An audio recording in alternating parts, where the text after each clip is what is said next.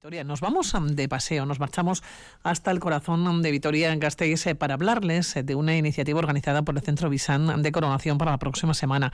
Nos proponen recorrer un mapa compartido de los lugares que han marcado nuestra historia vital. Merche Guillén, Egunon, ¿qué es esto del mapa compartido? Egunon Pilar, ¿qué tal? Te saludamos desde la Fuente de los Patos, que es un punto dentro de ese mapa compartido de memoria y, del barrio y los lugares comunes que habitamos y que nos vinculan a unos vecinos con otros. Yo vivía en el cantón de las carnicerías, encima de las duchas municipales, junto a la muralla, donde están los hierros esos. En la correría, que hoy es el centro de salud, estaba la policía armada, los grises de antes. Y nos dejaban pues comprar carbón de entracita, porque vivíamos enfrente, y en su economato que estaba justo dentro del seminario viejo. También podíamos comprar algo de comida, tampoco mucho porque las circunstancias no, no eran buenas. Bueno, yo en mis tiempos de juventud, de, de soltería, de novios, solíamos venir aquí a merendar que era, se llamaba el botero y era un señor mayor, cojo, pues de toda la vida, no sé de qué pueblo era, y vendía el vino directamente del pellejo de, del pellejo de vino que se decía, pero yo pensaba que era de cerdo. Y casi me pongo a llorar del miedo que pasé porque iba dando vueltas por las calles y no, salía, no salía. Y tenía que ir a la avenida Santiago, pero me metí por aquí abajo, me perdí por aquí dentro, hoy no me perdería. Pero recién venida aquí, me lo pasé criminal, ¿eh? Las fiestas de, la, de cada vecindad, yo hablo de la calle Correría, que es donde teníamos un taller, eh, se celebraban por tramos. O sea, cada tramo tenía una, una virgen. Y tocaba el acordeón Salinas, un señor que era majísimo y claro, todos los niños le seguíamos cantando y saltando y en cada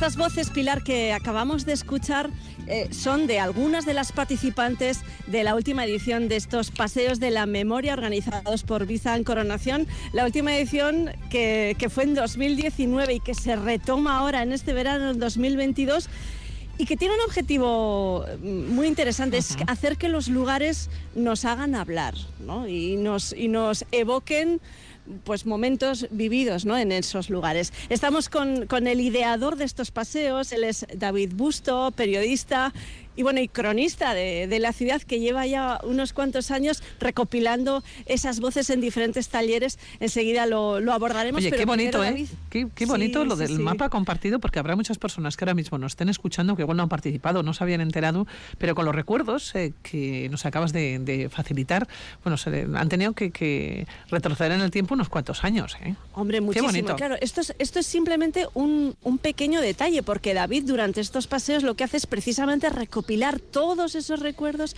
los va archivando sonoramente y también a través de, imágenes. Por eso hablaba yo de que David es en la actualidad un cronista de, nuestra ciudad. Bueno, David, que estamos hablando de ti, no te hemos presentado. Buenos días. Eh, bueno, muy buenos días, Merche Pilar, buenos días. Hola, David. Bueno, eh, cuéntanos estos paseos de la memoria, lo que decíamos, ¿no? ¿Quieres que, que los lugares nos hagan hablar, ¿no? De alguna manera.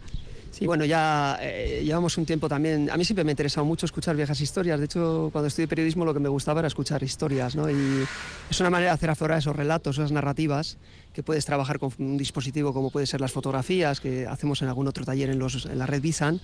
Pero en este caso, siendo verano y como que apetece salir a la calle, siempre que no nos apriete demasiado el calor, pues lo que nos proponemos es eso, hacer unos recorridos eh, de itinerario libre, abierto, en función del itinerario personal de las personas que han vivido en Vitoria y que se inscriben en el curso. Entonces, eh, hacemos una reunión inicial donde decimos, bueno, ¿dónde habéis vivido? ¿Dónde habéis hecho la vida? ¿no? El uno en el Pilar, el otro en Zaramaga. Eh, o aquí en la calle Correría, ahora estamos en la Fuente de los Patos, que estaba llena de vocaciones para Cristina Corujo, hija de los bomberos Corujo, la gente de Vitoria VTV de toda la vida, pues recordará un poco la historia de los Corujo a lo mejor.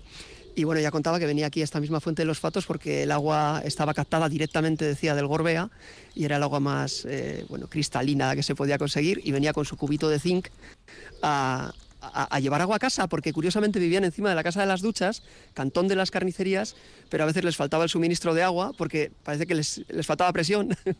demasiada ducha en ese momento en activo, ¿no? Eh, claro, en estos paseos son los propios protagonistas, las mismas personas, vecinos y vecinas de Vitoria-Gasteiz, los que van eh, contando, ¿no? En los diferentes lugares en los que paráis sus propias vivencias, que probablemente sean compartidas con otros tantos, ¿no?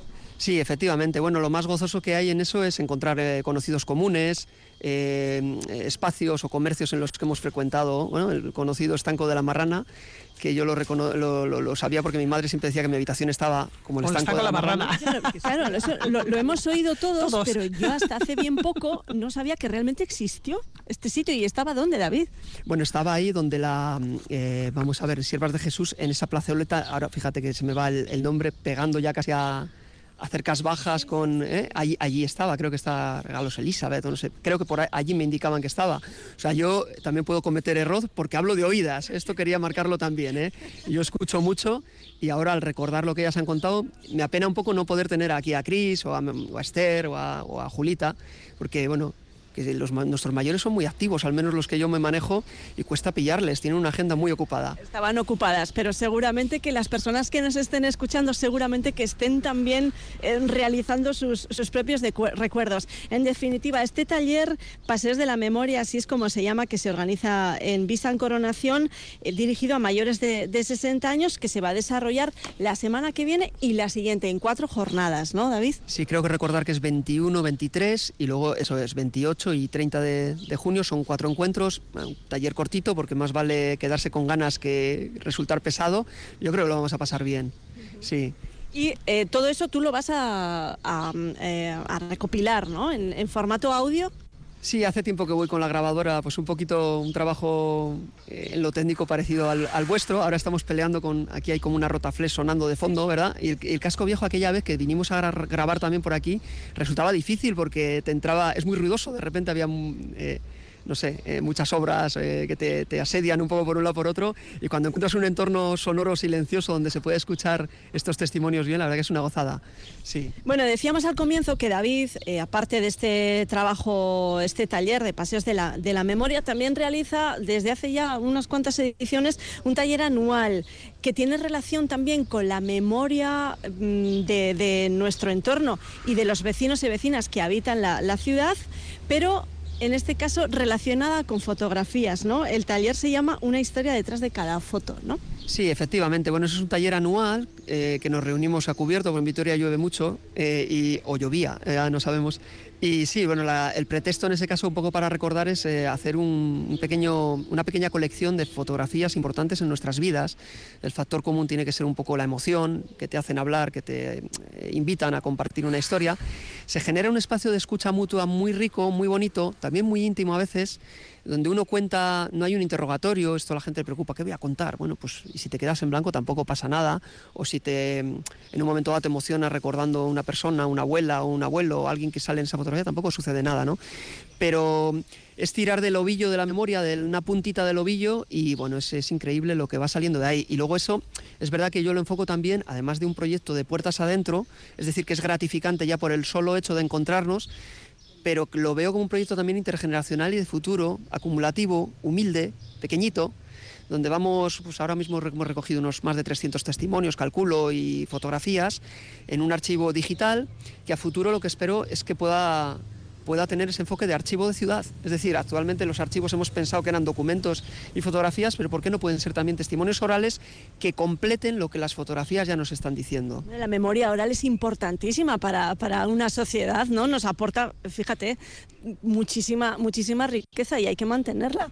Sí, sí, yo creo que tienen un latido y nos hace vibrar, ¿no? Y luego hacemos a final de curso eh, un pequeño documental cada curso donde convocamos a las familias, convocamos a la gente eh, traed a vuestros amigos y está abierto también al resto de usuarios de los Bizan y a personas que no son usuarios, gente joven. Y la idea es eso, que, a ver, no se entiende tampoco este esquema sin Internet, que ha provocado también un nuevo modelo de conocimiento. Pensemos en esas etiquetas, es decir, que estas fotografías en un momento dado podemos etiquetar temáticas ¿eh? y en una fotografía que aparece un señor eh, asando chuletas, a mí me ha pasado, se acaba hablando de niños robados por ejemplo, ¿no? O se acaba hablando del 3 de marzo, o se acaba hablando del mundo del trabajo, eh, muchísimas cosas que se entremezclan porque... Entonces, de esa manera, en algún tipo de soporte web, conseguir que, esos, que ese archivo, que puede ser muy árido de acceder, cada uno haga la búsqueda que le interese oye, quiero saber qué dice el archivo sobre la matanza del cerdo, y te salen seis fotos sobre relacionadas con la matanza del cerdo, ¿no? Es, bueno, un poco esa es la idea que, tenemos. Interesante, un proyecto a, a medio plazo, podríamos decir.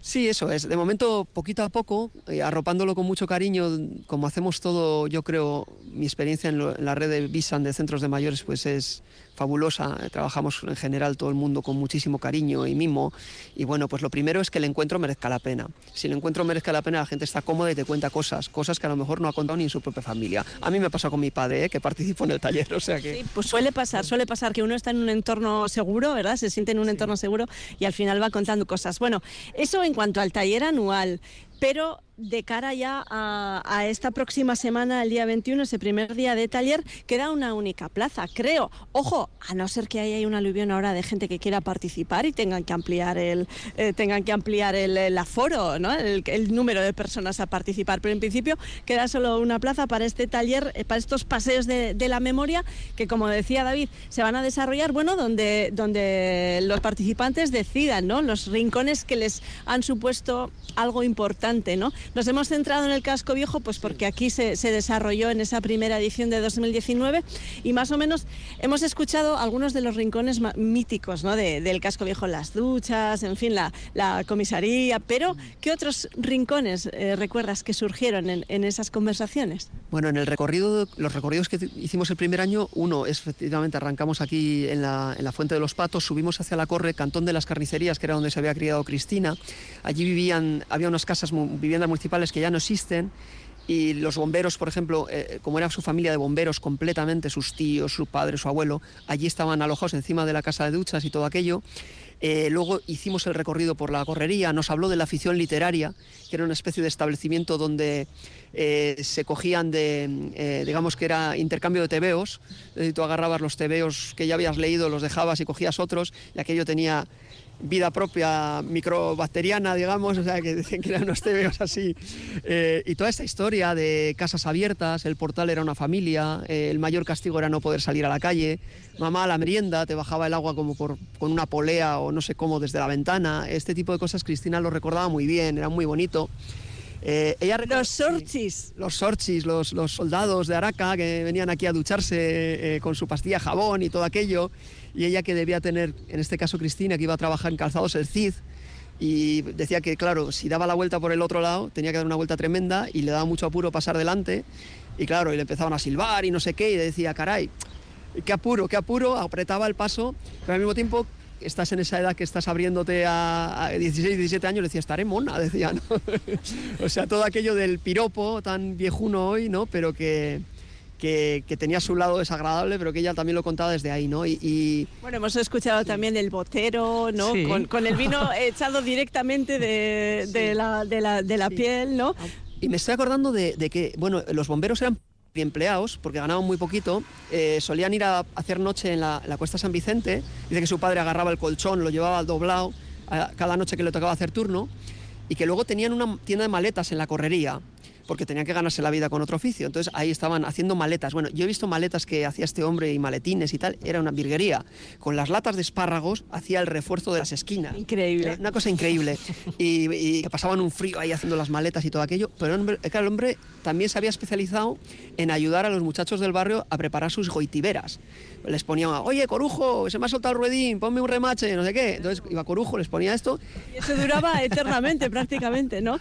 Eh, Pili, ¿te das cuenta? Eh, increíble, increíble. David es cronista, pero tiene un archivo mental importante, unos, unos cuantos teras de memoria tienes, ¿eh, David, para recordar todas esas historias que te cuentan. Bueno, muy, muy agradable esta conversación, la verdad, y, y, sobre todo nos ha parecido, ¿verdad, Pilar? Interesante eh, hablar de, este proyecto, ¿no? De estos recuerdos que, que tanto nos gusta bueno, tanto para los que no los hemos vivido, ¿no? porque al final es memoria viva de, nuestra ciudad, parte de nuestra historia, aunque nosotros no lo hayamos vivido, y evidentemente las personas que lo han vivido en primera persona, bueno, pues es maravilloso recordarlo. claro que, así nos vamos a despedir, que darle las gracias a David. Gusto, un ¿eh? placer. Hay que quedar más veces para hablar de, de, historia, ¿eh? hay que quedar más veces. Gracias. Bueno, pues cuando queráis y el placer ha sido mío. Muchas gracias. Agur, David Merche. Agur, Pilar. Ahí te dejamos, Agur.